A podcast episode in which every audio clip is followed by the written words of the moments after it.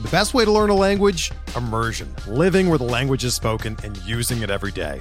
But if that's not in the cards this year, you can still learn a language the second best way, and that's with Babbel. Be a better you in 2024 with Babbel, the science-backed language learning app that actually works. Don't pay hundreds of dollars for private tutors or waste hours on apps that don't really help you speak the language. Babbel's quick 10-minute lessons are handcrafted by over 200 language experts and help you start speaking a new language in as little as 3 weeks. Babbel's designed by real people for real conversations, and their tips and tools are approachable, accessible, rooted in real-life situations and delivered with conversation-based teaching so you're ready to practice what you've learned in the real world. Here's a special limited time deal for our listeners. Right now, get up to 60% off your Babbel subscription at babbel.com slash bluewire. That's 60% off at babbel.com slash bluewire, spelled B-A-B-B-E-L dot com slash bluewire. Rules and restrictions apply.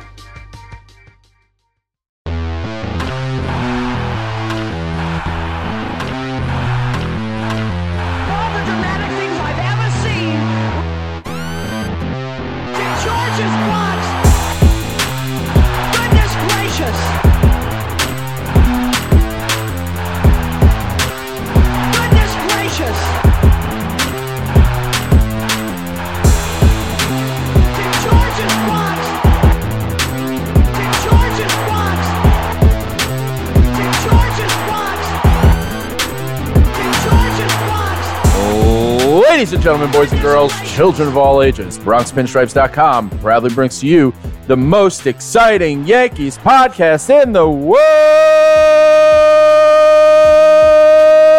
He's back. George's Box. As not always, I am back as your host, JJ, joined as always, he now has one show up on me, by Keith McPherson.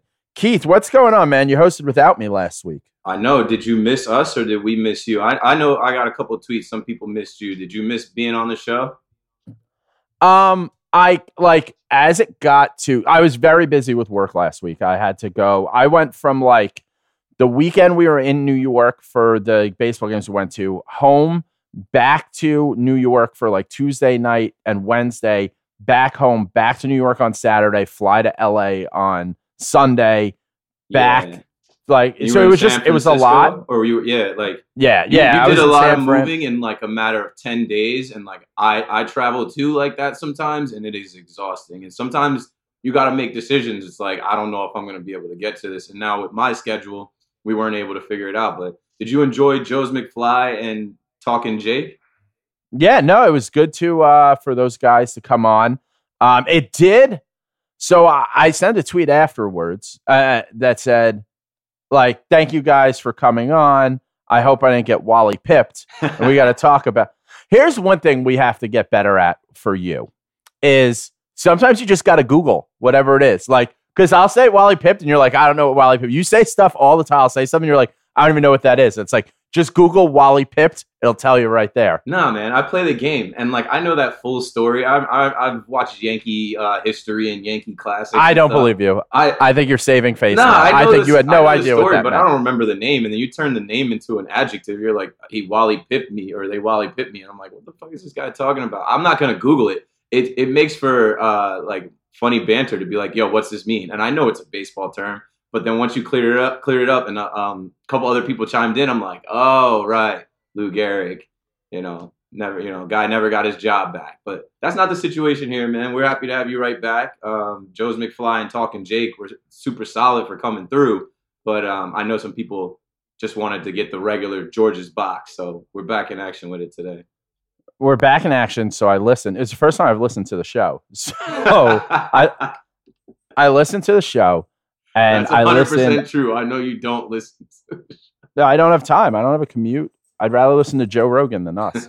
um, so I listened, and you went and you went out and did the first 20 minutes, and it was the day before the trade deadline when you recorded it, and you said all the right things as a fan, as just like I love the Yankees of just like, yo, Cashman's gonna do this. It's gonna be fine. Yeah. It's good. Like he's got it. Like you, everything that I would have said, I think everyone like every Yankee fan would say, and it was 100% wrong. Yeah, Like- it definitely was. I mean, I have optimism. It's always glass half full. I wasn't gonna get on here and be doom and gloom. I did say a couple things like, "Hey, we might we, we might whiff on this. We might not get anybody."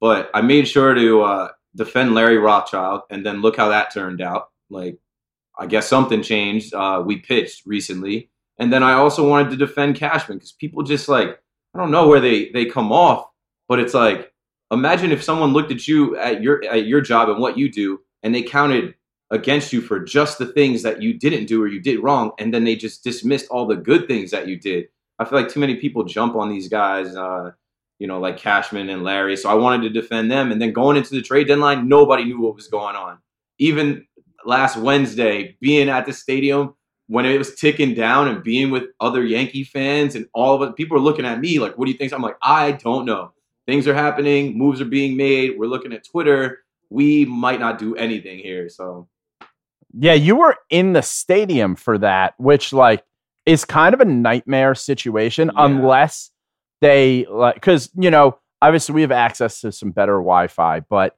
if it's not like I flew on a red eye Tuesday night because I didn't want to be on a plane relying on airplane Wi-Fi no, I feel you. for that yeah, just for like my own anxiety. Yeah, Like, when the I news had- breaks, what are you gonna do? Like if the news breaks and you're in the air for four more hours, it's like nothing to do there.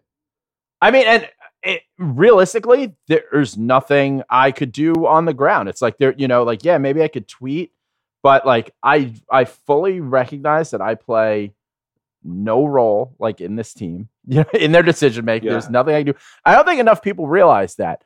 That like, hey, you really can't do anything uh, at all. You're just a regular person who works a shitty job.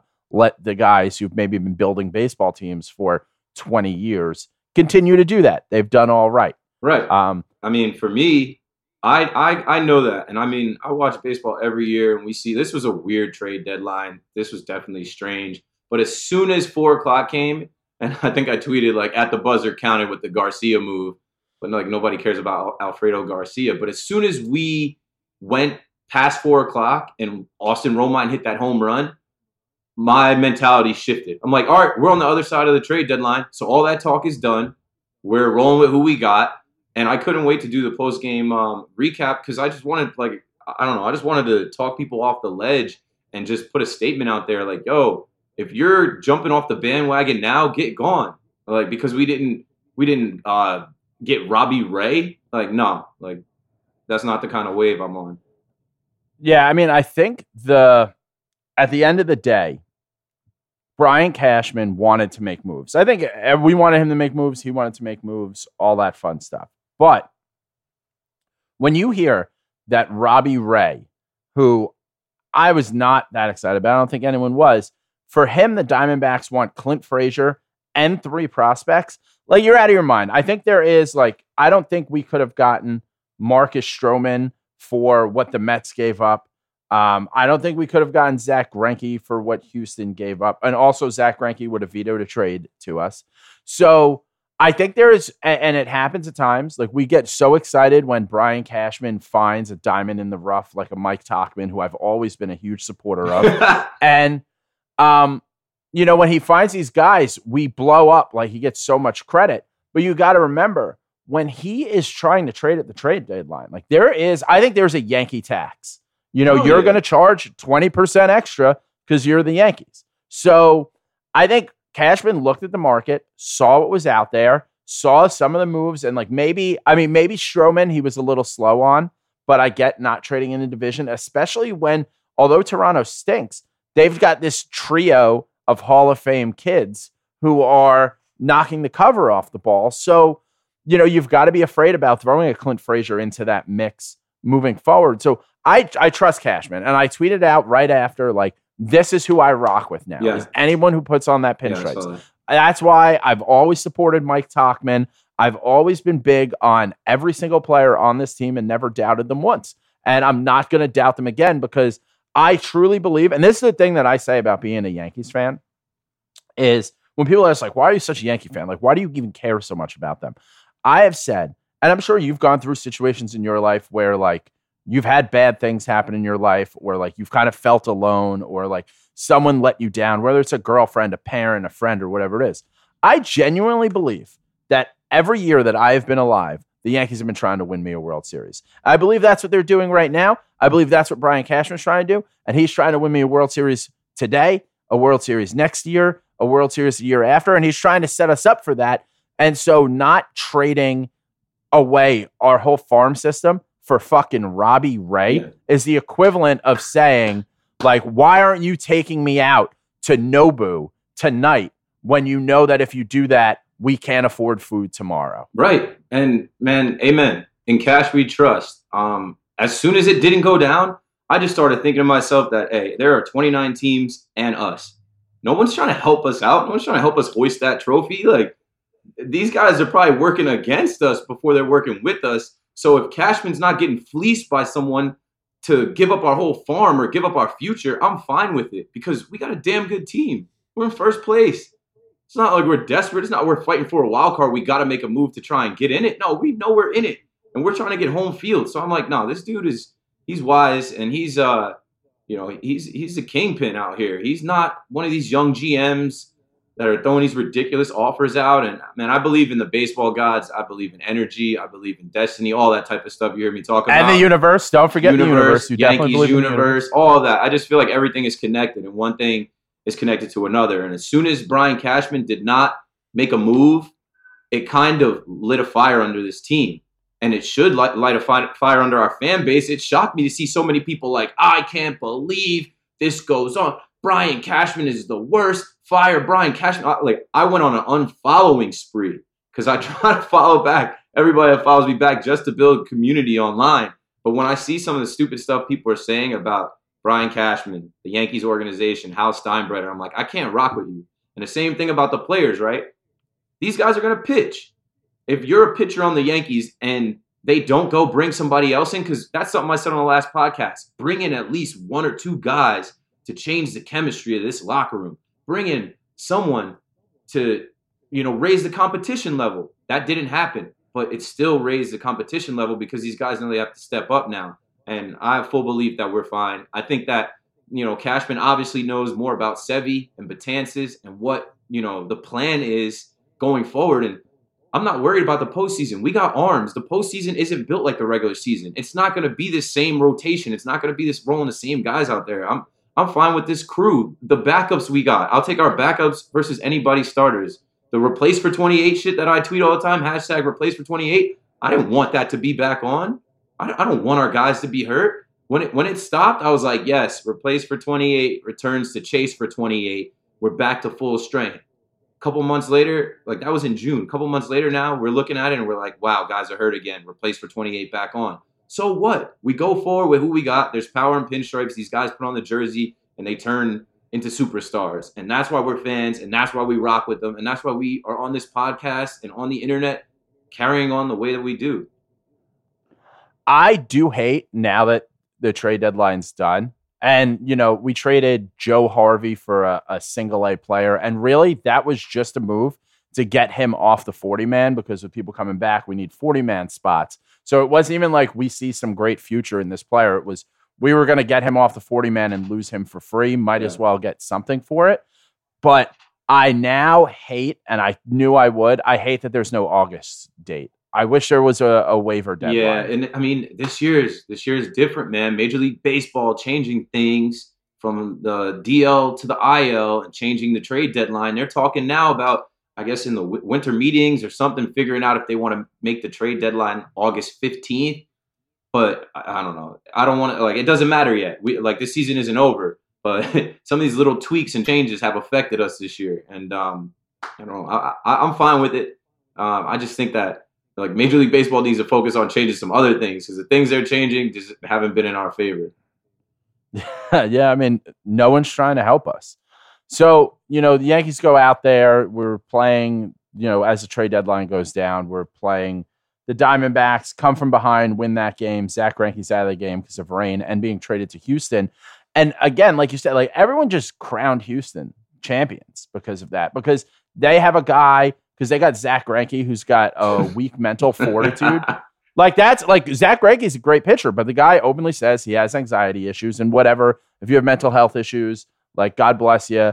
Um, I, I hope everything Come, works out come for back you. to But, the Bronx with that. With that. Uh, but yeah, in October when the lights are the brightest in the Bronx, uh, or even in Houston when the lights are the brightest, brightest, and we're on national TV, I am not that worried about Zack Greinke. I'm not worried about any of that, and that's something I put out there on the internet too. The next morning, I'm like, I love how the narrative has changed. Right? We we go from the favorites now to being uh no shot. We beat the Astros. I'm like, cool, cool, because I know our guys read the internet and they see these things, and they're gonna say, all right, we're not the favorites anymore. We'll play this however you want to play it. We'll meet you in the parking lot and play if you want to get down like that. On paper doesn't mean shit. Like like I don't care about Verlander, Cole, Greinke on paper oh, this three headed monster. They gotta show me. And until they show me, I'm I'm on this side. Like I'm still on this side, even if they do show me. But I don't believe that they they won anything. No rings got handed out on July 31st. I love it. Um, I think coming out of that, coming out of that game, coming out of the trade deadline, I did like that there was one um a a day off. Everyone kind of reconvene, settle down. I like that kind of breath of fresh air. I don't know if that was scheduled on purpose for um, you know players to travel to their new teams or or kind of what the case was, but we had the day off, and now we start 19 games in 17 days, which is a ridiculous stretch for a professional baseball team to play. I mean, it reminds me of, and I'm sure like you played football, you'd have like two a days for a bunch of days in a row, and you're just like, how the fuck do we do this? And like I played baseball, and you play like summer league ball, and you're in two different leagues, so you're playing four games in a day, and you're just, you know, like how the hell do you do that? 85 19 degrees out games. every single day. Yeah, 19 games, 17 days is going to be tough. We started off by losing Voit. Uh, we lose we lose Hicks. We lose Edwin. Uh, all to different severities. We're still waiting on on more information around them. But the Yankees step up, put their nuts on the table, and sweep the Red Sox four games in August. You sweep the Red Sox four games in August. Like that's, I, I mean, what else does this team need to prove? Nothing. And it wasn't even close. None of those games, like, uh, man, I had too much fun. And I, obviously, I know you too from last weekend, the weekend before this weekend, what happened in Boston, uh, like the 19 3 game and just getting smoked, losing three out of four over there. And then it was all, oh man, look at this pitching. What are we going to do going into the trade deadline? We all needed this. We all needed to see the Yankees respond the way that they did the the energy in the stadium. I went Saturday, man, it was a party. It's like the, the person you hate the most is on the field getting destroyed. And it's like the the medicine every Yankee fan needed to believe it was the battery in the back that these guys needed to just start, you know, the second half of the season. Like that, it, it felt like it was. A, it's further than the All Star break, but it feels like the second half of the season just started. Can we talk about your drinking this weekend? Oh, I got faded, but that's what You were smacked. Yeah, yeah, but that's cool. I get occasionally like the thing about me, I have levels. Like I'm always saucy. Like I sauce, I drink. But then some nights I'm just like I'm getting faded. And that Friday night after like I don't know, this is a strange week, man. The trade deadline and all that stuff. Um, and then I just got a lot of things going on with like my career or my lack thereof career or what I'm doing or what I'm potentially doing. Some great things, some things that didn't pan out. But I was just like, it's Friday night. We're playing the Red Sox. I'm not going to sit in the house and watch this. I'm like, I'm going to the bar and I'm not counting drinks. I'm not worrying about the tab. And I'm sitting at the bar after my first beer and Gleyber hits a grand slam. I'm like, shocked. Let's get it. Let's go. And then from there, like, it was party on. Yeah, I was down at the beach. I was in Beach Haven, and they have one of those. Uh, they still like if there's a fire, it just makes a horn through the entire town, I know it. and it's like there's not fucking cell phones, and so it was like three thirty, four in the morning. This shit goes off, and it was my first night there, and I hadn't, you know, I hadn't been there in like a year, so you kind of forget about that that that could happen. I guess if you spend the whole summer there, you get used to it. I've spent a week there, and you get used to it. Even it when it happened again Saturday night, and I was like kind of used to it. So I was like, "What the fuck?" I couldn't get back to sleeping, and I looked, and it's just like a string of just you. I was like, oh man, Keith had a night. And then Saturday, I'm following, and you're at La Bodega, which La Bodega hits different because. There's a lot more than just sipping beers going on there. Of course. Of course. And and uh and you, you know, then you by the time you get in the stadium, you're just posting videos like, yo, I'm faded. It's Saturday. I was so, gone, but like it's Saturday. I'm allowed to be gone like that. I don't have any kids. I don't have any responsibilities. Like I, I don't have my boss isn't gonna hit me up. Like I'm straight. Was your intention to go to both games? Um, my intention was to go to bo- both games, but I was so faded between Friday night into Saturday, I didn't realize that they weren't going to start the next game until seven. It was a different kind of doubleheader. It wasn't a doubleheader Yeah. where you can stay. There was no, we're getting everybody out of here. I was like telling uh Batista, "Yo, hide me in the suite." Like, no, they got everybody up out of there, and that's fine. I needed to go home because then I like I like sobered up and drove home, and I crashed.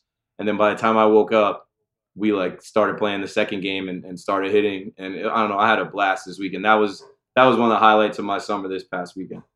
It was just funny to see someone asked you if you were going to both get eh, like which game you were going to. You put a gift that said both. Went out Friday, got smacked. Went out Saturday, got smacked. And then I was like, oh, I wonder what he did in between games because I'm following along on Twitter. I'm like, I wonder what he did between games. And I just see, I just woke up. Yeah, drank drank like, water, Yeah, yeah. drank water, and then drove home like an hour and fifteen minutes in traffic. And you can ask Nicole. I told her, I'm like, yo, I'm washed. I can't drink like that. Like in college, you used to drink like Friday night and then rev it back up Saturday morning and day drink, and Yeah. that's what I thought I was about to get into. But by the time, like, and then the sun is a different beast. But by the time like that first game ended, I was just in like some type of fog haze where I was like, okay, I I shouldn't drink anymore. It's not wise. And I'm like feeling my body differently. I'm like, I've had so much alcohol in my system from like 7 p.m. when the game started Friday to like four o'clock when the game ended Saturday. I'm like, okay, I have to stop. I have to stop. I'll be at the Bronx Medical Hospital. You got to, uh, you got to start trying to mix in a Pedialyte. Yeah, tell you, it changes I, I know. it. You, I know you keep that thing on you, but I'm a Gatorade guy. I drink Gatorades. I don't drink Pedialyte. There's just, there's, uh, just more electrolytes. I know, That's but they the taste thing. gross, and they're for babies. Have you, no, first of all, they make adult ones. Well, And I don't want the X-rated stuff. have you tried it? I, I, so like I tried it when I was younger, when I was in like college or whatever, and I was like, this shit is gross. And then I don't know, it's like my taste buds changed or whatever, but like now I drink it all the time. My taste buds might have matured. I haven't had it since college. When I played college football, they would give us Pedialyte pops, and I'm like, "What is this? Like, it, does, it tastes like medicine. I'm good on this." Yeah, no, I did literally the exact same thing in college. I was like, oh, we'll get these ice pops. It'll be great. I'll have an ice pop. It'll be sweet. I'll drink a ton. It'll be great. And I was like, this shit's gross. And then I don't know, at some point, like five, six years ago, someone was like, here, try some Pedialyte. And I did. And uh, I drink it before I go to sleep on nights I'm drinking if I have shit to do the next day. Whatever works, dude. Whatever helps. Uh, the four P's pizza, Pedialyte, pot, and then an Advil PM. That's what gets me going. Whatever works, yo. That's what pushes me down. Um, so, so yeah, so I mean, I don't know, like, what do you even say about this? Yankees go out, they win 4 2. They sweep a doubleheader by getting 9 2, 6 4, and then come out on Sunday. And although the Red Sox made a push late in that Sunday game, um, I mean, that game was over in the third inning. Yankees get a 7 nothing lead. It just keeps going. And like you said, after that trade deadline, they had the players had two options. And I said this for years uh, when I was writing, you know, somewhere else that especially at the end of the Girardi era, uh, like 16, 15, 16, that you just have to ask these guys, and I've said it on the show too, who wants to be a fucking Major League Baseball player today? Yeah. Who wants to go out there, have the best job in the world, and just, you know, go out there and actually like stand up for yourself? And I don't think Boone had to say that. I don't think because these Boone inspires these guys, he fights for them. But I don't think he has, you know, he has to ask that question of this team because when one guy goes down, there's just another no-name guy. You know, Mike Tauchman, Mike Ford, all the Mikes are just out there willing to step up, and regardless of what their career numbers are, and deliver as if they're an all-star caliber player. Yeah, man. Uh, manager of the year. He don't have to say much. He said uh, "Savages in the box" and made a thousand shirts and kind of made like a moniker for this season. And this is the second time around, dude. Like we went through the adversity of losing everyone in May, June. And even sooner than that, we started losing people after the opening day. So at this point, we don't have to say this again. You're coming back up. Get on the bus. Mike Ford, Mike Tauchman, Breyvic, Breyvic Valera. Like these guys, these guys are like they're not shocked by this. They're not. The stage isn't too big.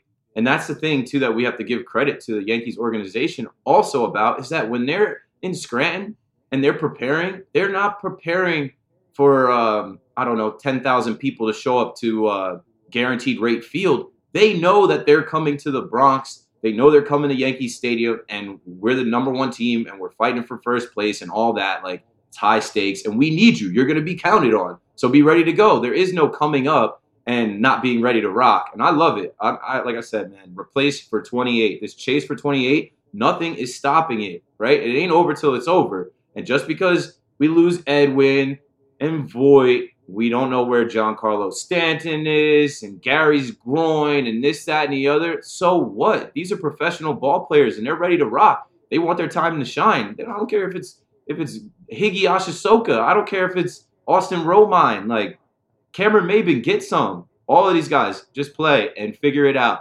And don't walk in there with the attitude of like, oh, maybe I'm not good enough or I don't know if we're gonna win. No, fuck that. We're gonna beat everybody. It's our backups versus your starters, and that's just fine. When we get into some of these names now, I'm just like, we're like, yeah, we we called up Bolicia Venezuela. I'm like, this isn't even a person. It's like, you know, uh, I don't. Do you play video games at all? I used to a lot. I I always play like MLB the Show, and then you get through your season. I always I pitch, so I play as a pitcher. So the seasons go by pretty fast because you know every five days, and then you hit the point where like you make it to the major leagues, and you're just like, well, I don't know any of these players. It's all just made up Right. triple A guys that I've been playing for years.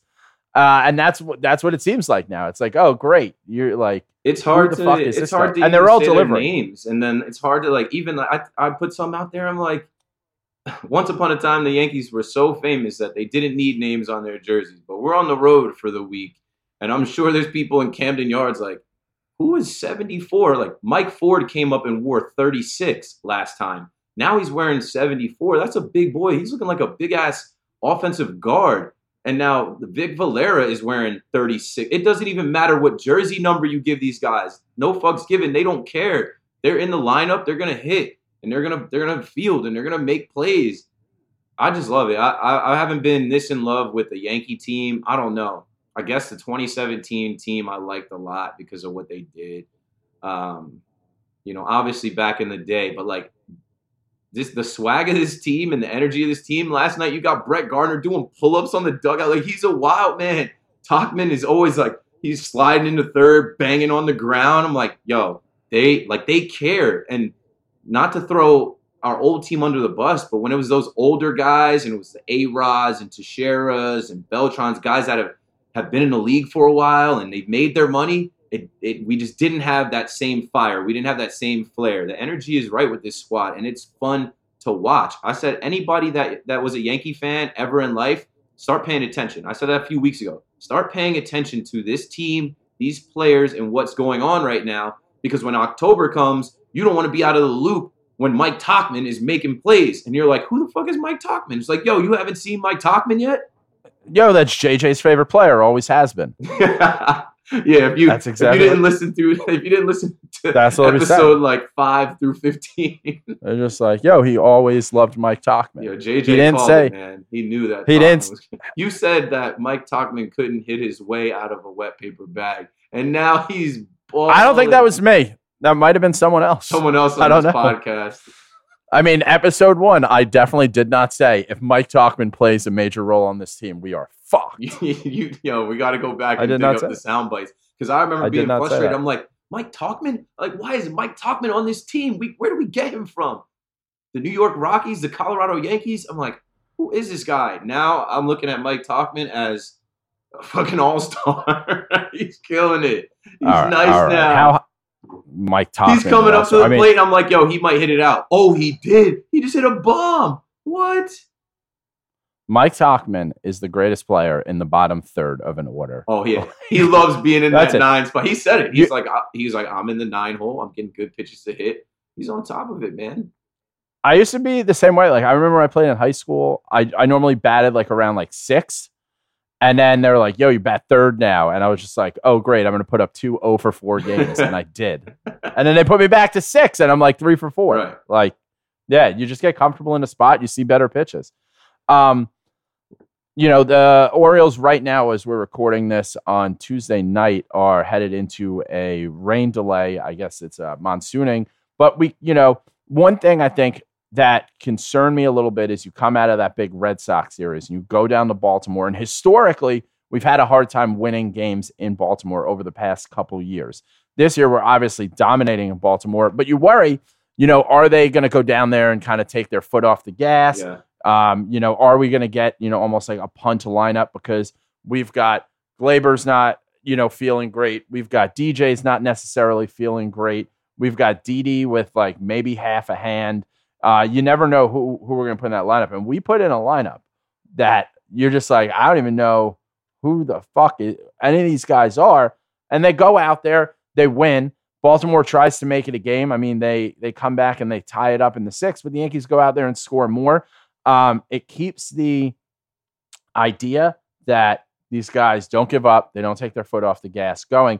And that's important because like you know we've said in the past and i wasn't on last week to say it when we lost those games to boston but it's a long season. So you go through those things when you're going to lose three games in a row you're going to lose two games in a row you're going to lose four out of five but the mark of a championship team is rebounding from that and turning it around and continuing to move forward which is what these guys are doing. And as long as you don't lose four out of seven in the playoffs or you know three out of five you can have those stretches in July and it's fine because the Yankees are and I get away from the the record at times like I just like how many wins do the Yankees have right now I normally like off the top of my head don't know 72? it's 72 yeah I thought but like I know how many games ahead we are Right. I That's can- more important than the actual Yeah. win total. and like because I, I wrote a blog a while ago and talked about would you trade 2009 to win in 2004 with no guarantee and it's for the matter of like i keep track of that because i hate losing more than i enjoy winning Right. so i always keep track of that but i saw 72 wins i'm like holy shit we got 50 games left 72 wins Right. We're gonna win. Chapman's got 30 games. saves Yeah, and Chapman, dude. chapman's got 30 saves he's never had 40 saves Yo, and Chapman is blown. He's blown a bunch, and he's still got that. Like this team is ridiculous, man. This team is nuts, and I don't know. There is always that chance that that you play down to your opponent's jersey, right? We've seen Yankee teams in the past go down to Baltimore and play down to the competition, and it's such a letdown. It it sucks to see that, but these guys are on a warpath, and Gleyber, like Gleyber, is a savage. He might be one of my favorite humans ever. Like to be 22 years old and like he had an issue on Sunday night, went to the hospital. I think his dad was more worried than he was. His dad tweeted out some stuff in Spanish to say that he was okay. You're not hearing from Gleyber. Gleyber Gleyber posted a um he posted he posted a gif of this little black kid like dancing on the lunchroom table, like kicking his feet out from like I don't even know when. I'm like, yo, Gleyber doesn't care. He's just gonna go down there and continue to, to mash. And it's like, I don't know, it's infectious everybody on this team wants to be the guy. The next man up thing is real. Uh, the savage season continues, and we can't let teams like the Orioles get the best of us. We're 11 and two against the Orioles, and that's what we fucking should be.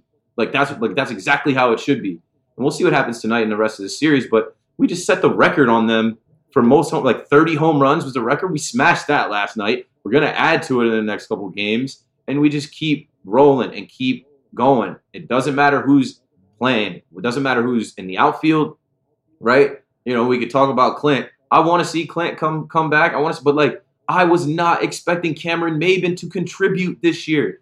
Mike Tauchman playing like he's playing. Like these are all pleasant surprises. We're like the embarrassment of riches is is great for us. It's great to be a Yankee fan. Everybody should be tuned in, and I'm keeping receipts because I know a lot of you fake Yankee fans out there. Oh, the season's destroyed. Cashman failed us again. We didn't get anyone at the trade line. The Yankees are gonna pay for this. Nah, sit tight. we're in first place everything's all right. Right. Um, so let's talk a little injury. Uh, Aaron Hicks the other night uh, injured his elbow on a throw from the outfield, third base game two of the doubleheader. Hicks said he felt pain in his elbow and he reported it to Steve Donahue. He left the game, but then he was placed on the 10 day IL with uh, right uh, flexor strain. Yeah. So they said they've done all the MRI, so it's not Tommy John. The way you know it looked, it, It, was like, it, it oh, okay, like we're gonna. Tommy John.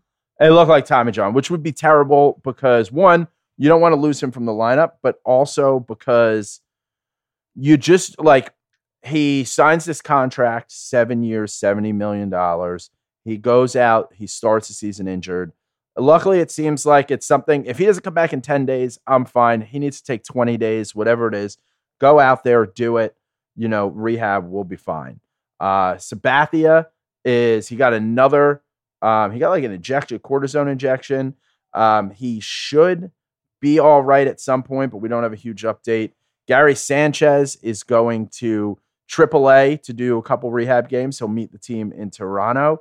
Uh, I've seen him running on the field and stuff like that from a groin injury, running the bases. He's looked good, which is awesome because he's slumped. And I said as soon as he got injured, I was like, he maybe needs this. Let him take 10, 12 days. Mhm. We're in first place. He came back off the DL last time and hit like 40 Yeah, we've seen this before games. with Gary. I was fine with it, and he, I mean, he's a catcher. If he's got a groin injury, he's squatting like that with his legs open, paws like all game. Like, let him take some time off. Plus, with Edwin out now, uh, so Edwin Encarnacion takes a pitch off the wrist, breaks his wrist. He's saying he was told three to five weeks. He thinks he's gonna be back in three weeks. I doubt it. Um, Judge for the same injury last year missed 48 games. There were 53 games left at the time that he got injured. So we'll see. He's older. He's got an older body. Luckily, he is only DHing, so it's not you know at least for now, provided Voit can come back. Um, but I think there are at bats for Sanchez in the DH role, which will loosen, which will lessen the impact on his groin. I think Edwin can come back for the playoffs. I think kind of having the opportunity to get back to the playoffs and do it in pinstripes, you kind of do everything you can to get back. So pieces are kind of falling into place, even as guys are getting injured. There's a plan, and Brian Cashman gets credit for having plan A, B, and C prepared. Right when we got Edwin, we didn't need Edwin. I, like I was at Bonnaroo, it was June 15th. It was mid. June. I'm like Edwin Encarnacion. We don't need him, but we'll take him. We definitely needed him, and now we don't have him, and we don't have Voit, and it's like, well, damn. Yo, where is Greg Bird? Actually, where's that in the injury report? Uh, Greg Bird. He's not doing baseball nothing. activities. Nothing. Yo, yeah. damn you, Greg Bird. Like, What a story that would have been if Greg Bird like had have, been able to have, come back. You literally have the opportunity to come back and be like, oh, look at how look at how my fate has changed. Yankees need a, a lefty power bat at first. No, dude, Mike Ford is out here raking in your spot. Are you crazy? Shout out to Mike Ford though. That's Jersey, so I like that. But Greg Bird is like, I know he's got to be super disappointed. He's done. He's done. It's crazy. I mean, we've got Severino. Um, he's expected to throw from a mound today as we're recording this. So we'll see how that goes. Of either being a starter or reliever for the postseason. I think that with him and with Betances, who Betances, he's thrown off flat ground and is expected to move to the mound as well. I think obviously Betances is going to come back in his one inning role. Mhm. I can see Sevi kind of taking almost like like a super opener. Like, hey, give us a three inning start. Like, which will take the shit Chad out. Nestor Sevi. Yeah. I mean, or Like- or Sevi Sevi Sabathia. I mean, it's it's yo, they're gonna cook up. They're gonna cook up a way for us to walk into the postseason with the best arms we got and pitch. And it ain't gonna be CC rolling out there for four innings and us just leaving them like these sabermetric nerds, these analytic geeks. Like, watch. I, I'm not gonna get ahead of myself, but I am not worried about our pitching in the postseason because we've learned we're not going to let Boone just leave these guys out because there's no building confidence come October. That's done. So we're not leaving Tanaka out there to, to try and struggle and make his way back. No, it's not going down. Everybody be ready. Did you ever think you'd see the the time when you wanted Chad Green to throw the first pitch of a game over CC Sabathia in the playoffs? I mean, Chad. I love Chad and I hate Chad sometimes. With, but without, but without, like, I have no ill will towards CC. Like, he's old. He's just not as good anymore. He's not really that healthy. Like, there's a chance he doesn't. I, I'm sure they'll probably bump someone just to have him on the roster. yeah, But like, CC could win a World Series and, and, not, not, even step out there. Yeah, And I think he'll Because- be fine with that. He knows he laughs about it. He knows his knee is shot. He's on ESPN Get Up talking about our pitching woes, including himself last week. He's on his own podcast talking about, yo, I can't do it because, you know, the knee. Like he knows. So he knows. He's the old guy. This is the last hurrah. And if he can't go out there and compete, he doesn't want to give it up anyway. He's that much of a competitor. He doesn't want to go out there in the ALD, ALDS and get, get shoved, and then that be the last of uh not the shove, get shelled, and then uh that's the last we see of CC Sabathia. So I mean, there's a very high chance that you know CC doesn't get to rock, and I think he'll be fine with it. I don't think he's gonna pout about it. He's he's a grown man and a vet. he'll be the first guy of the dugout if there's a fight, though. Yeah, but he ain't doing nothing. He he said that on his podcast too. He's talking about um what's his name, Amir Garrett, big ass dude, 95 for the Reds that started the Reds Pirates brawl. He was like, he's like, I talk a lot of shit, but I don't know if I would do that. Like that's next level ruckus. Yeah. um, Stanton has not done not done any baseball activities. He's regained some range of motion. He's bat. He's on the treadmill. He's in the weight room. Not cleared for baseball activities. He's only played nine games this year. I'm still fine. I was just that. about to ask you, are you okay with this? Because I'm about ready to uh to shop him, get him up up out of here. And I No one. Well, no, no one wants him. No I know no one wants it, but I'm like, what if oh, what a big Well, waste- not that contract. What a big waste Not- of money. And then how excited were we when we signed him in that in the offseason two years ago and it was like, ooh, evil empire. We went out and got the NL MVP to pair with Judge, and it's just like just didn't materialize. I mean, it still can, but he's supposed to be a part of this. He's supposed to be we brought him in to be a part of this, the baby bombers and this new young Yankee team. And it's just like, dude, where you at? Um, I mean, luckily we only have him under contract for 40 more years. I'm saying I'm like I'm about ready to like let's uh let's try and let's try and get him out of here. Nobody wants him, obviously. No, he- he's- he'll be a Yankee till 2028. I'm Oh. totally fine with that. dude. we're Um, gonna deal with this. We're gonna be doing this podcast and doing injury reports with his name on it forever. No, see, no, I'm not getting negative about him. I think uh, Stanton is going to be fine for September. He'll get his work in uh, in September against 40 man rosters. Uh, he'll feel good for the playoffs and he'll be ready to go. I think if anything like this motivates him, hey, we've gotten to first place and 72 wins on August 5th without without him Yeah. aside from 9 games. Now, like it's not my money coming out of the pocket. Um, I don't think that. I mean, maybe yeah, if we didn't have him, we would have made some different deals. But then you have you know a struggling Bryce Harper who's overpaid that we're yelling at. Yeah. Like there's always someone there making that money that we're angry with for not delivering. So I'm just gonna try to stay like positive about him, and he'll you know I, I think he'll he'll bounce back, or you know he'll be able to contribute to this team.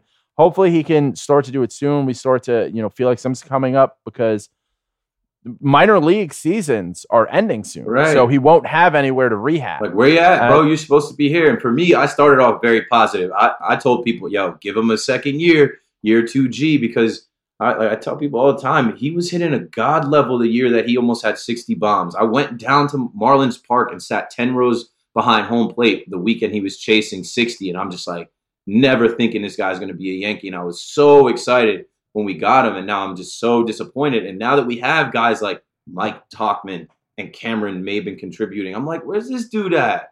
He was in the plan. These guys weren't in the plan. But yes, optimism. If he can come back and contribute in the postseason, hit a couple bombs, make some defensive plays, all forgotten, all is well. I mean, he's it's also it's not terrible to have two power hitters between him and Edwin both trying to get back before the playoffs. Like we've got, you know, someone will be able to DH. Uh, wouldn't I thought this would kind of be funny because the way the like his timeline may work out and everything because the rail riders are done at like the end of this month. What if Stanton goes out and they're in first place? What if Stanton goes and wins a triple A championship then comes and wins a major league championship. From uh, from your mouth to the universe's ears, baseball gods. Uh, I wouldn't mind seeing that. I think that would be hilarious, and That'd be funny shit. it could happen. Oh man. Uh Voit is injured. They gave him a cortisone shot for a lower abdominal strain. Uh will you know, it- it's kind of they're going to see how he responds to it. If he has surgery, keep him out for at least 6 weeks, so that, you know, gets pretty close to wiping his season. Um so you hope for the best there. We don't really have a ton of information yet. But one guy who I added to the list this week who we haven't talked about yet is Ben Heller. He had Tommy John surgery last April. He had a forearm strain in July, so he had to shut it down for a little bit, but he's back to resuming baseball activities. For a bullpen that's been kind of stretched this year, this is a guy who we got him in the Clint Frazier deal. He hasn't played great at the major league level, but he's a guy who throws 100 miles an hour. Yeah. And adding a guy who throws 100 miles an hour, I mean, if you think about over the years when like the Yankees go to Detroit in the playoffs and then all of a sudden they have some guy we've never heard of who throws 100 miles an hour, it throws people off. It'd be interesting to see how the rest of his season progresses. And if he's a guy who, when you're going with these, uh, you know, really these pitching rotations and bullpens that are built for not the seven inning starter anymore, but more of the who can get us three outs, who can get us six outs, he could play a role. Yeah, man. I mean, anything goes. They're talking about Deivi Garcia coming up and contributing. This kid was in high school like two summers ago. Um, Jonathan Holder is opening and starting the game tonight. Like anything goes, man. Uh, leave no stone unturned. If we got somebody in this system that can help, bring them up. I'd like to see it. Uh, work on it. Maybe it's a thing. Maybe it's not. Like anything goes. Yeah, I'm totally. I- would like to see the Yankees for a week, whether uh, uh, it's Holder if he's fine, or you know if it is Chad Green. At some point, I'd like to see the Yankees just do a full week of a two man rotation of openers, and then bring all our starters stink in the first inning. Yeah. Just bring them all in in the second inning. Let them be out there, you know, warming up in the bullpen when the game starts.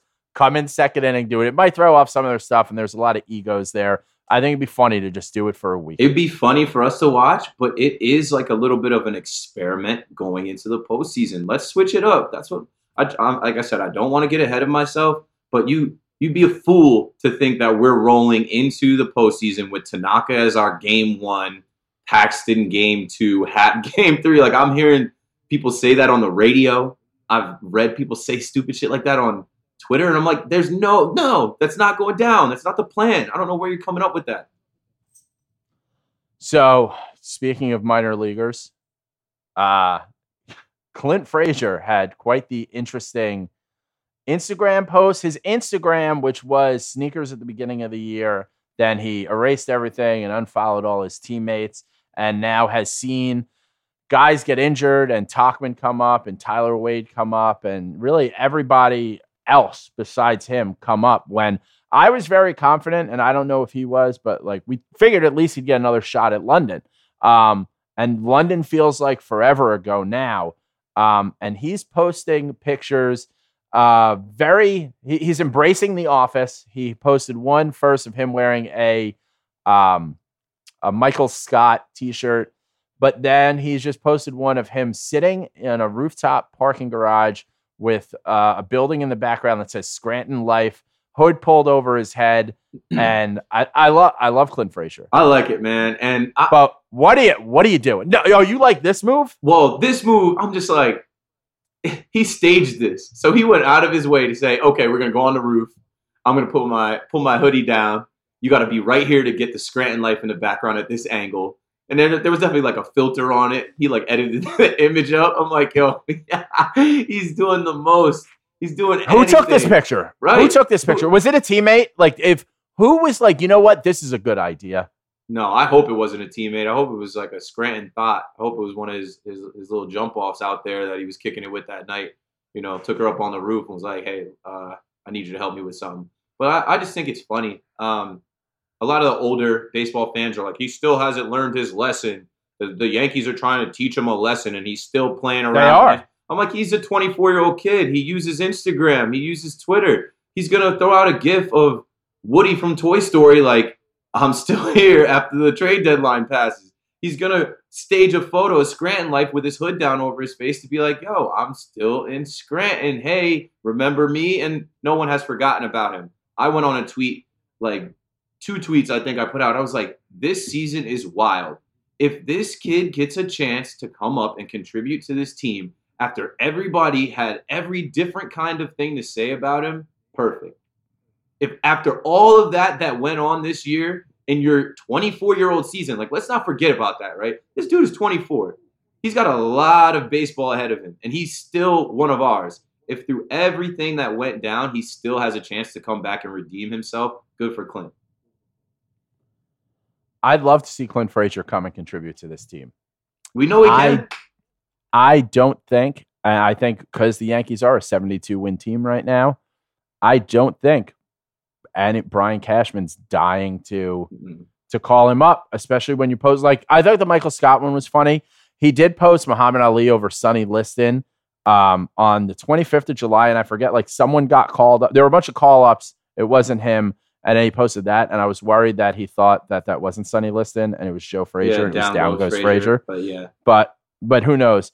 But yeah, I mean, I don't know. When a, a guy I grew up with posted a picture of him and his girlfriend kissing today, and I just wrote, "Who do you think wants to fucking see that? yeah. Like, what are you thinking?"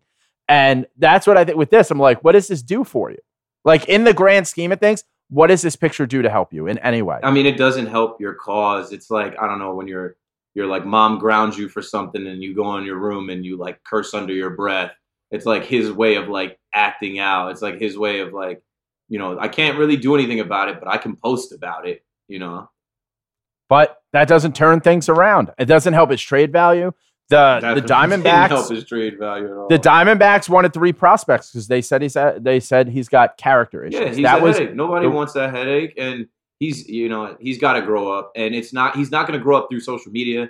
He's got to grow up and and disconnect, and it's hard, man. You got to think about it, people. This guy was on Complex. He was getting interviews when he was coming out there with the sneakers. He was like running the sneaker game. He was changing the like sneaker world and how they looked at baseball and bringing people into watching Yankee games just to see what type of fire cleats he was going to roll out with. So he was on a roll. He was hitting bombs, winning games for us, and all that got pulled right from under him. So now it's like, yo, it's it's a trip, man. That's a hell of an ego trip. I'm sure he's dealing with a lot of like, you know, different emotions and things. Being 24, I can't imagine, dude. When I was 24, I didn't have anything like together. I didn't know shit about shit. So like, he's gonna struggle through it, and he's gonna learn. And I think I, I think he's gonna end up back. I mean, September call ups are gonna come. Oh, I don't think he gets called up in September. I mean, we'll if, see that. if people are coming back. It depends on injuries. I think just to like you know they call guys up. Like we haven't been calling a lot of guys up in recent years in September. Uh, sometimes it's call up so you're around the team, so you get used to like major league life. yeah. But I think for right now, unle- if guys start coming back from injuries, especially, he is not going to. I don't believe he's going to get called up in September to stick it to him more. I think the Yankees may try to make him go to some of their offseason stuff. Uh, and he might get dealt in the offseason. In, in my opinion, if he doesn't come up, then we got to be dealing him because that's going to be like, I don't know, the straw that broke the camel's back. I don't know if that's the right term for it, but that's going to be a crushing blow to this kid. I think if he doesn't get called up, uh, I don't think there is trade value for him. I don't think the value is there in a trade. Uh, like you might as well just have this guy who, if you need, could play in the majors that is under control until 2024, can't go to arbitration until 2021. And how many major league at bats does he have at that point? I think he can contribute, but I think the people advising him are not, it's not helping him. Um, yeah, that, like someone just has to when he goes, "Hey, I want to take this picture." He just needs someone to be like, "No, that's a dumb idea." Because at 24, you were all over the place. Right. At 24, I was all over the place. At 24, I was making like $60,000 a year, like, you know, just trying to like get by. And at 24 years old, he makes half a million dollars a year. He's made a million dollars on the field. He signed, uh, you know, as a fifth overall pick and all this stuff. So he has all the potential. Like, if you could just stop fucking around in 2024, you get a $200 million contract or you get a $100 million contract. Like, right. all you have to do is not do what you're doing right now and and all the off the field stuff. Just do the on the field stuff and have a good attitude and you get a hundred something million dollars, two hundred million dollars, and it's very tough to do that. I mean, I think at 24, if someone said just be perfect for like three years, you Yeah, get no, he can't. you know, he can't knock it tough. off. It's part of his brand. It's part of his personality. Now he gets a kick out of it. I'm sure in the comments and people sharing it and blogs picking it up and the retweets and just getting their different react. He's got to get a kick out of it. He's in Scranton, bored as fuck. This is entertainment for him in a way. Yeah. Um, so hopefully, I don't know. Whenever I see that stuff, I'm like, ah, it's just that stinks because you're not helping yourself. And I like him a lot. I want him to help himself. So we'll we'll see what he does. Um, what else do we have? This, I mean, in terms of the Yankees, listen, we're the best. That's all we got. We'll we're having a parade. It's going to be sick. Around the league, after the Astros make their trades, they go out and throw a four man no hitter. Ooh, against the last place Mariners. Sick. The Mariners have been no hit twice this year by multi man no hitters.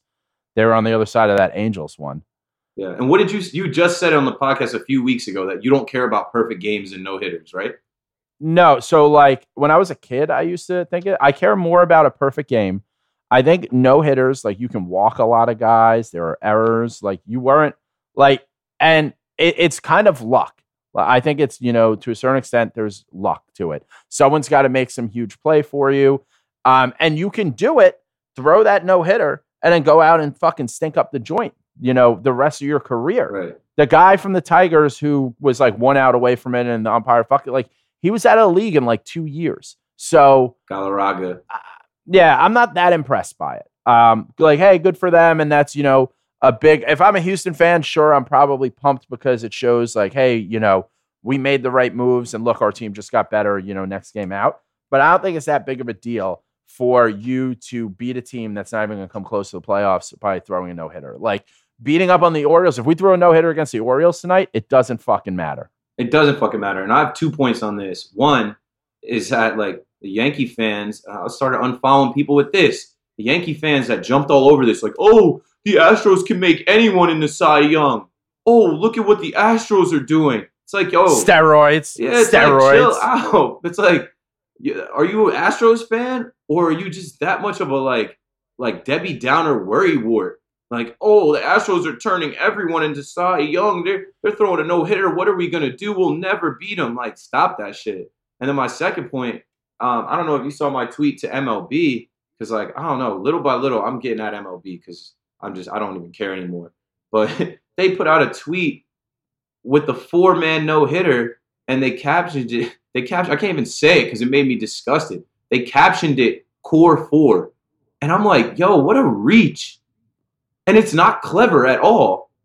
I'm like, hold on, they do anything for clout. These guys just want to get on the Yankee radar, right? They do anything to get like that Yankee Twitter buzz. So they know that Yankee fans are hating what happened at the deadline with Greinke going to the Astros, the rich getting richer over there, and the doom and gloom Yankee fans are like, oh no, look at what the Astros are doing with Aaron Sanchez. So then MLB comes out and tags this the core four and has a picture of these four. It has nothing to do with the core four. That shit's disrespectful. It's not clever. And once again, MLB social media team. I don't know if these are 23 year old interns. I don't know who it is. It's pretty much same people are on the MLB social media team that have been, but it's a reach. And it's like, are, you guys trolling? Because like, I guess it's a good troll because you got all the Yankee fans' attention, but it just makes you look whack. Come up with something There's- else. Come up with something better than that. They're just trying to make you mad online. Yeah, they exactly. They got my attention. They got a bunch of other people's attention. I'm like, why even involve us?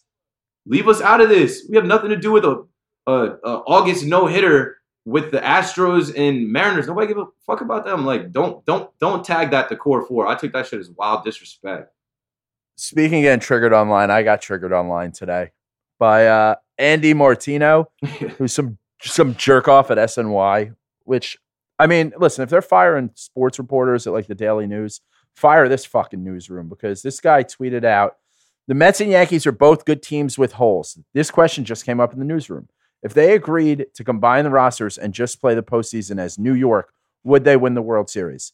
So you're just saying if the team that has the best record in baseball were to cherry pick the best players from another team, would they be better? That's what that is. This has nothing to do with the Mets.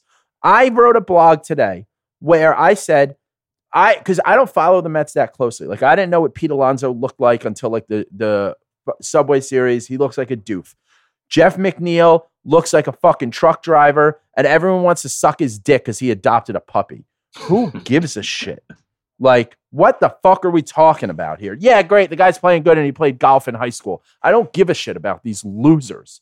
But yeah, we'd like a couple of their starters, but clearly we weren't able to, we weren't going to trade for them for what the fucking Mets want. We do not need the Mets. The fact that you would bring that up, your whole newsroom should be fired. Everyone got upset when the Daily News fired all their sports reporters. They should just trim down SNY. No one watches that fucking channel anyway.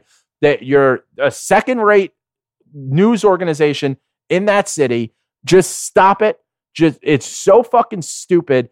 If I honestly, I looked up because everyone's talking about the Mets are going to make the playoffs and shit. I'm like, oh shit, did they get up to like second place? At least third place, Nah. like one game out. And it's like, well, Nah. they're in fucking fourth place. And they're fighting with five teams for the wild, like two wild card spots. They gotta chill out.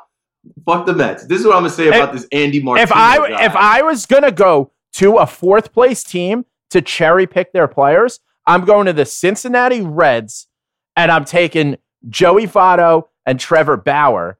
I'm not going to the fucking Mets because these guys, they're always injured. They fucking stink. Their ownership is awful. Or I'm going to go fourth place team. I'm going to go to the Angels. I'm going to get Mike Trout and I'm going to get Shotani. Um, their pitching stinks. I'll still get Matt Harvey. But like, fuck that guy. Yeah, fuck him. They should suspend his account. This shit hurt my eyes. I read it like three times. I'm like, what the fuck even is this? It like it started to make me mad after a little while. Like, this isn't even like like who composed this? An eight year old? What if you combine the Yankees and the like? What the fuck are you talking about, dude? You're a like professional writer. You get paid to do this. Like, they should spend suspend his Twitter account. He should be done. Um, I said on Twitter, I was like, Nick Saban doesn't a- uh, answer theoretical questions. And like, this is the dumbest theoretical question question I've ever seen. It's yeah. I mean, it's so fucking stupid. I just had to get that off my chest. Uh, other cool thing this week: Vince Velasquez uh, made some cool plays in the outfield uh, as a pitcher in extra innings for the Phillies. I don't know if you saw this, but like, I just I like when guys are just baseball players. Yeah. Yeah. You know, just go out there and like to a certain extent, like I get it. You have to specialize at what you do at like a very young age. Like in high school, I had to just be a pitcher for a while. I was like, no, I like playing the outfield. I want to dive for balls. I want to catch. I want to play first base. Like you, you, you want to do all that shit. And then at a certain point, you can't anymore. And for him to go do that, I thought that was cool. Um, but let's just move on to the last thing. Uh, it's something you are very passionate about. The Players Weekend jerseys have come out. Yo, what a letdown! What a letdown! I'm going. I'm going to Dodger Stadium that weekend uh, for Dodgers Yankees, and I actually, when the article came out and people were first like in an uproar, like the Yankees shouldn't wear black jerseys. I'm like, wait, what if they make us some like futuristic black jerseys that look cool?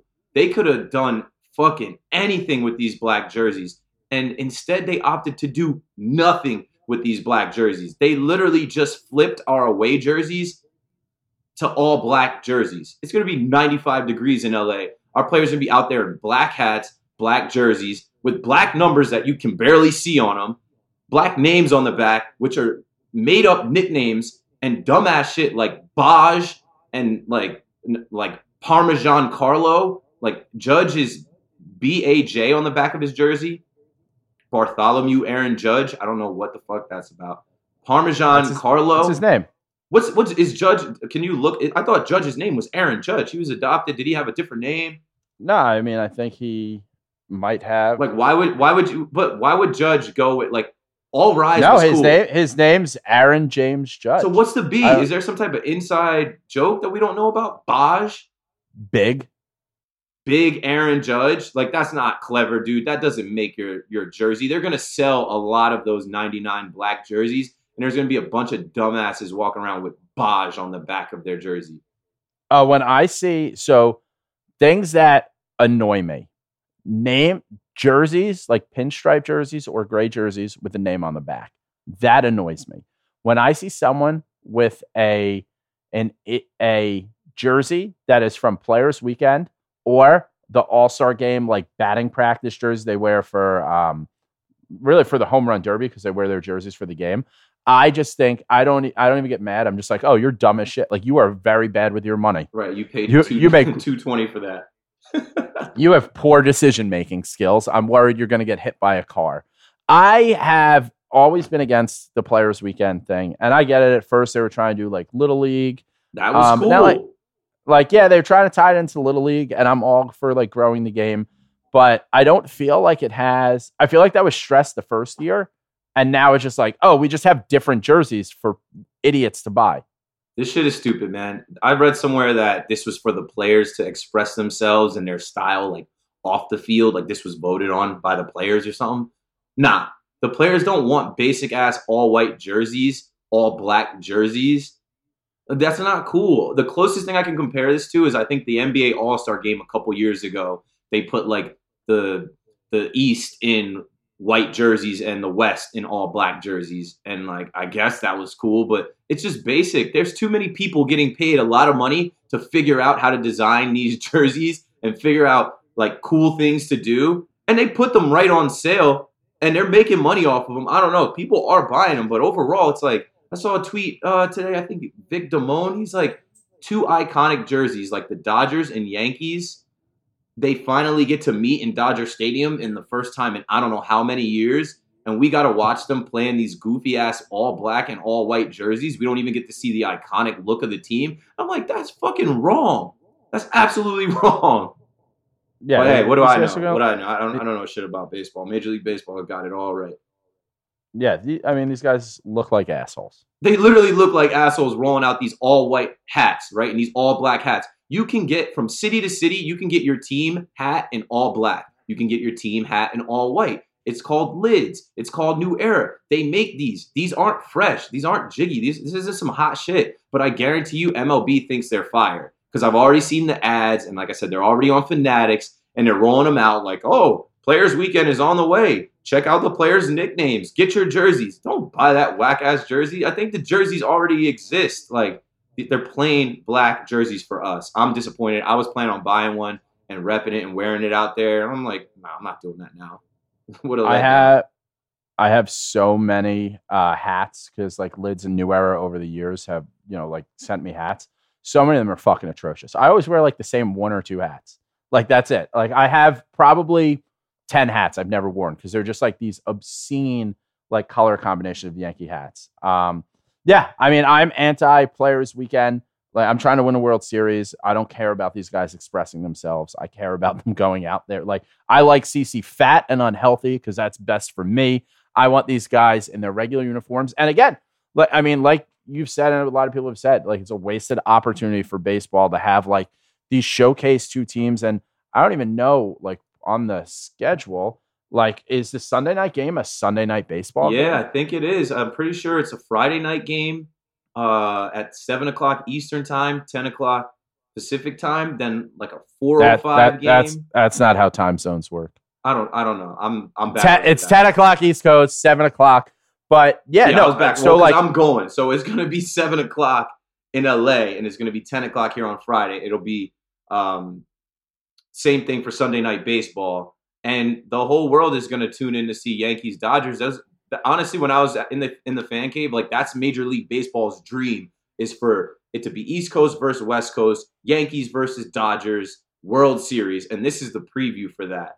And they're gonna put them in these doofy ass all white and all black jerseys, and people are already coming up with the jokes. And then the, the nicknames are trash. Like I like the little league jerseys without the buttons, no buttons, and they had like it looked like kids like a little league World Series jerseys, and they were colorful and the hats were colorful. I like that. But then this year with just a plain black, plain white, and some of the names like Parmesan Carlo, even like Didi's name threw me off. I'm like, Sir MJG. I'm like, is he an eight ball and MJG fan? Like from the Netherlands? And then you broke down his name for me, Marquises, Marquisan Julius Didi Gregorius. I'm like, all right, they they reach with these. The dopest one is Adam Ottavino. He's got Brooklyn because he's from Brooklyn. He's got Brooklyn on the back. So a Brooklyn jersey with New York on the front, Brooklyn on the back, and a zero. That's cold. Like that's a hard jersey. Like that's just for style. Like that's something you just you just wear in the club. If you can get in the I- club with a jersey, I don't know. I was gonna say I'm my days of wearing my days of going to clubs. I'm pretty sure are over. My days of wearing jerseys to the club way over, and my days of wearing jerseys away from a sporting event are also over. Not me. Like, Not me. I- yeah, no, I mean, but I see a person with uh, wearing a jersey like not going to a sporting event, and I'm just like, oh, they probably have a low credit score. Like that's what I think. I'm like, oh, I mean that they're that died. oh, that's a six. That's a six thirty outfit. like in the 2000s like p diddy nelly and jay-z were wearing jerseys and like long jerseys and throwback jerseys for style that died but like if i was gonna pick one of these jerseys it would be adam Ottavino's some of the other names they just didn't do anything for me i'm like damn no one could figure out a cool nickname to put on the back of their jersey this year like most of My favorite-. My favorite one's Brett Gardner. what's guardies Just says Gardner. right Just Oh, yeah. He didn't wanna have never- one. Yeah, he, He- never he he never plays this game. He just puts his his actual government last name that you know him as on the back because he could put Guardy Party. He could put Guardy. He's but he's a grown man, so he's not going to put Guardy Party on his back. No, I mean Gardner when he made the All Star game and he got like the batting practice jersey, you know, they where it had his name on the back, and he played at Coastal Carolina, who also doesn't have names on their back. So he's never had a name Yeah. on his jersey until then. So he tried to when they did Players Weekend the first time. He said, "I don't want one," and they were like, "Well, you have to. Like it's just part of the rules. You have to." So he was like, "All right, fine, Gardner." right. And He's just gone with that every year. I like that because he's fucking focused on playing the game and winning the World Series. I mean, other cool names. I didn't think it was cool, but it works. Like LeMahieu is Big Fundy. That's short for the big fundamental. Like for my listeners out here that are basketball fans, Tim Duncan, the big fundamental, makes sense because he's a savage and he's very fundamental.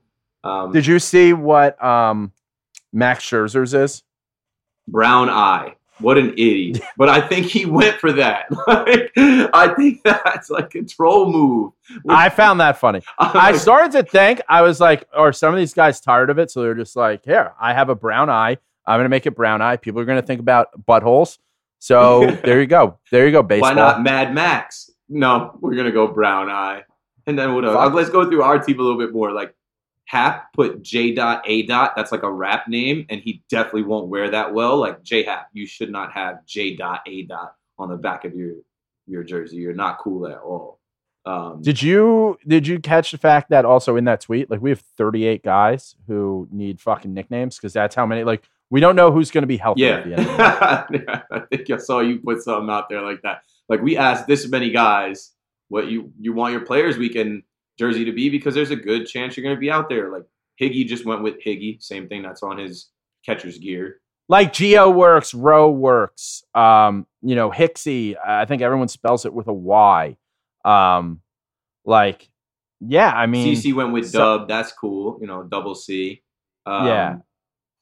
I don't know. The- The, missile the- again, Cuban missile. yeah, I mean, it just. uh I mean, I do like uh what's Zack Britton. It's just with a K. Um, Yeah, but like, yeah, I mean, some of these. I mean, uh Domingo Germán as Sunday. Um, Dellin, Dellin's on there. Domingo Dellin J. should get more credit for that. Really? I mean, it's the obvious thing. Like, it's the most obvious. Well, he could have went with Mingo. Um, but yeah, I like Sunday for Yeah. him. I mean, we've got we've got Dellin on there, so maybe we're excited. We've got Tarpley on there. Hopefully, we don't have him. Ford, Mike Ford's like going with the Gardner way. Ford is cool, and he's probably just like, listen, dude, I don't really want to wear this number seventy four, so let's not try to jazz it up. Ford is fine. Yeah, um, yeah. I mean, I'm just I'm not impressed by these. I, I No, I, I just like look at Major League Baseball like this. You are forever in competition with the NFL and the NBA, and you could forever be in third place to the NFL and NBA. And the NFL and NBA do Players Weekend right, they do All Star Weekend right, and they roll out these crazy jerseys or these different jerseys. For even the Pro Bowl jerseys look dope sometimes, and it's like, come on, you had one job. Players Weekend. no one to watches the it Pro Bowl. no one really No one watches, watches but people buy those jerseys. And Major League Baseball had a chance here with the Yankees playing the Dodgers to just like give us a futuristic look of the Yankees jersey and the Dodgers jersey. Where's your graphic designers? Where's your design team to just put a spin on the traditional look and give us like a new age 2020 look? Couldn't even do that. They just I feel like they took the easy way out. We'll just make uh, the home team white, away team black. Genius.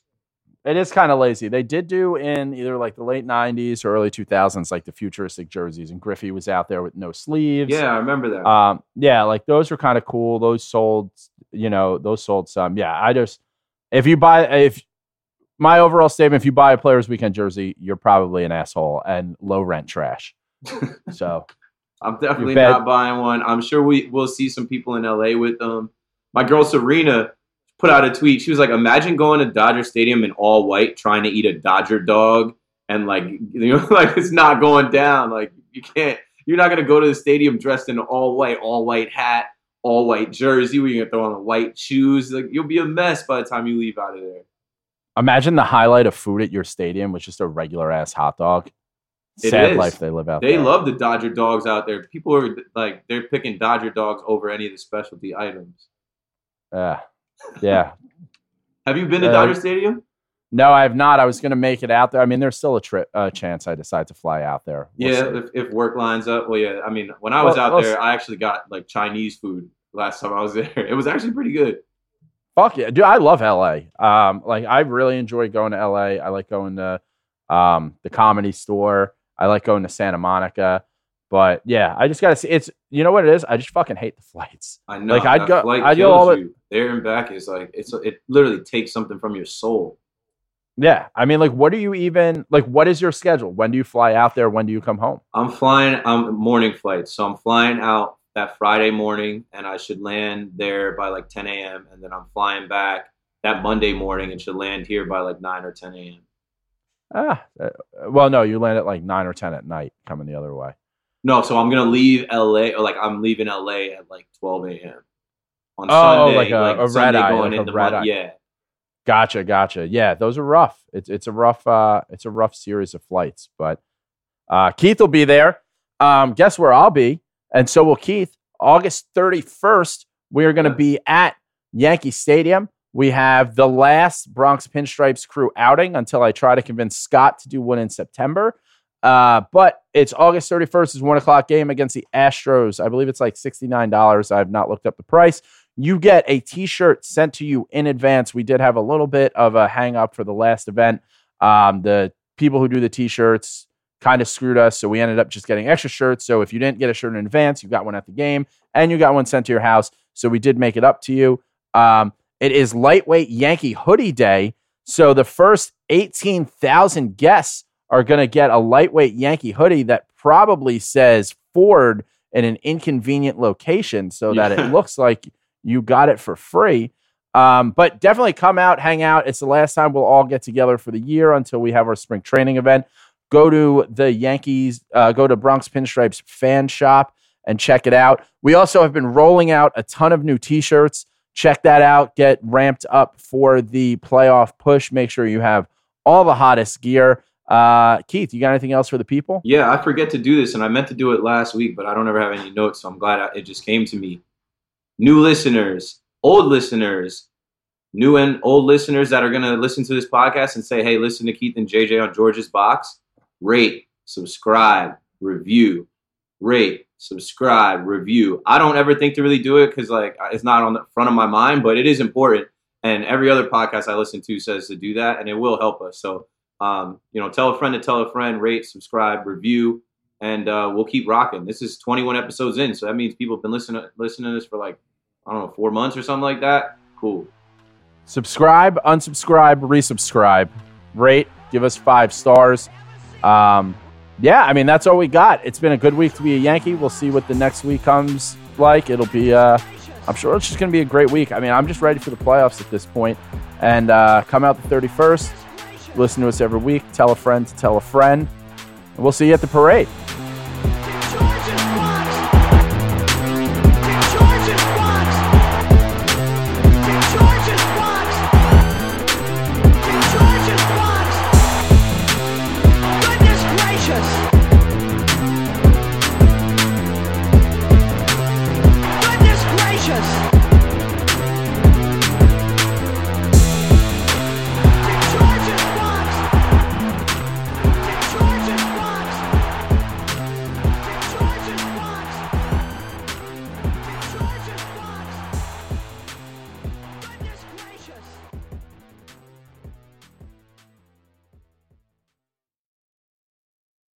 Everyone is talking about magnesium. It's all you hear about. But why? What do we know about magnesium? Well, magnesium is the number one mineral that 75% of Americans are deficient in. If you are a woman over 35, magnesium will help you rediscover balance, energy, and vitality. Magnesium supports more than 300 enzymatic reactions in your body, including those involved in hormonal balance. From functional medicine doctors to mental well being and female hormone experts, we all know that magnesium is the one mineral to improve all aspects of well being and health. But which one? Magnesium Breakthrough from Bioptimizers, the trusted choice recommended by leading experts with seven best absorbed forms of magnesium to ensure your body receives the support it needs for overall well being. Go to bioptimizers.com slash balance today and use code BALANCE10 for 10% off. Support your journey to wellness at B-I-O-P-T-I-M-I-Z-E-R-S dot com forward slash balance. Magnesium Breakthrough from Bioptimizers, your foundation to optimal health and vitality.